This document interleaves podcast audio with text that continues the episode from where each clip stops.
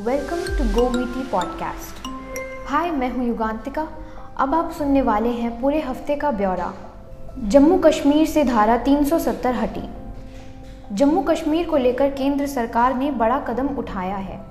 गृह मंत्री अमित शाह ने सोमवार को राज्यसभा में जम्मू कश्मीर से आर्टिकल 370 हटाने का संकल्प पत्र पेश किया था। इसके साथ ही जम्मू कश्मीर को मिला विशेष राज्य का दर्जा खत्म हो गया है। अब जम्मू कश्मीर अलग केंद्र शासित प्रदेश बनेगा और लद्दाख को अलग केंद्र शासित प्रदेश बनाया जाएगा। वहीं जम्मू कश्मीर विधानसभा के साथ केंद्र शासित प्रदेश बनेगा। दूसरी ओर बीएसपी ने जम्मू कश्मीर से आर्टिकल 370 को हटाने के फैसले का समर्थन किया है। पीडीपी के राज्यसभा सांसद नाजीर अहमद और एमएम फयाज ने सरकार के फैसले का संसद परिसर में विरोध किया है।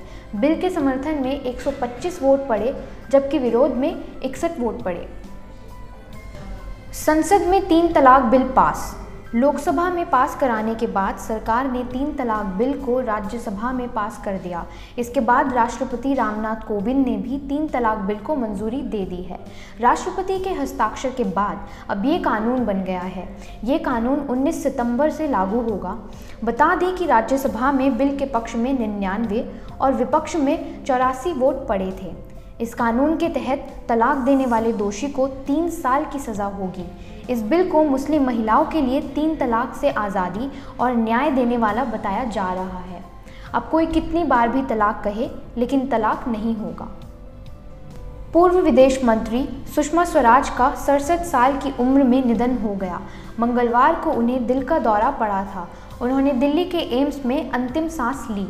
बुधवार शाम को दिल्ली के लोधी रोड स्थित शवदाह में उनका अंतिम संस्कार किया गया।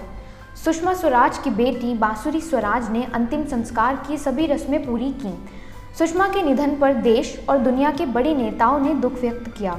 प्रधानमंत्री नरेंद्र मोदी, बीजेपी के वरिष्ठ नेता लालकृष्ण आडवाणी गृह मंत्री अमित शाह समेत कई बड़े नेता अंतिम संस्कार में मौजूद रहे। बता दें कि 2016 में एम्स में उनकी किडनी ट्रांसप्लांट की गई थी।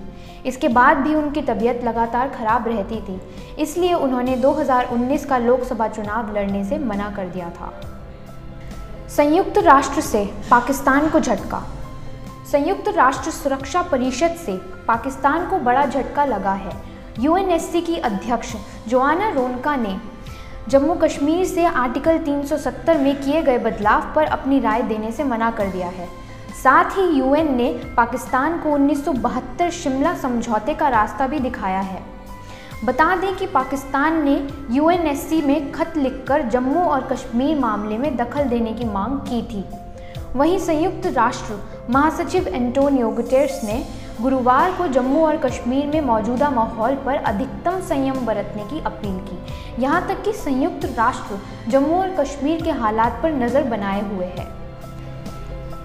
दिल्ली पुलिस ने नीरज बवानिया गैंग के नौ बदमाशों को किया गिरफ़्तार। दिल्ली पुलिस को बड़ी कामयाबी मिली है।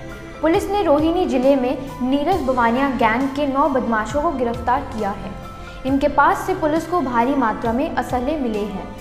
इसके साथ ही तीन लग्जरी गाड़ियाँ भी बरामद की गई हैं।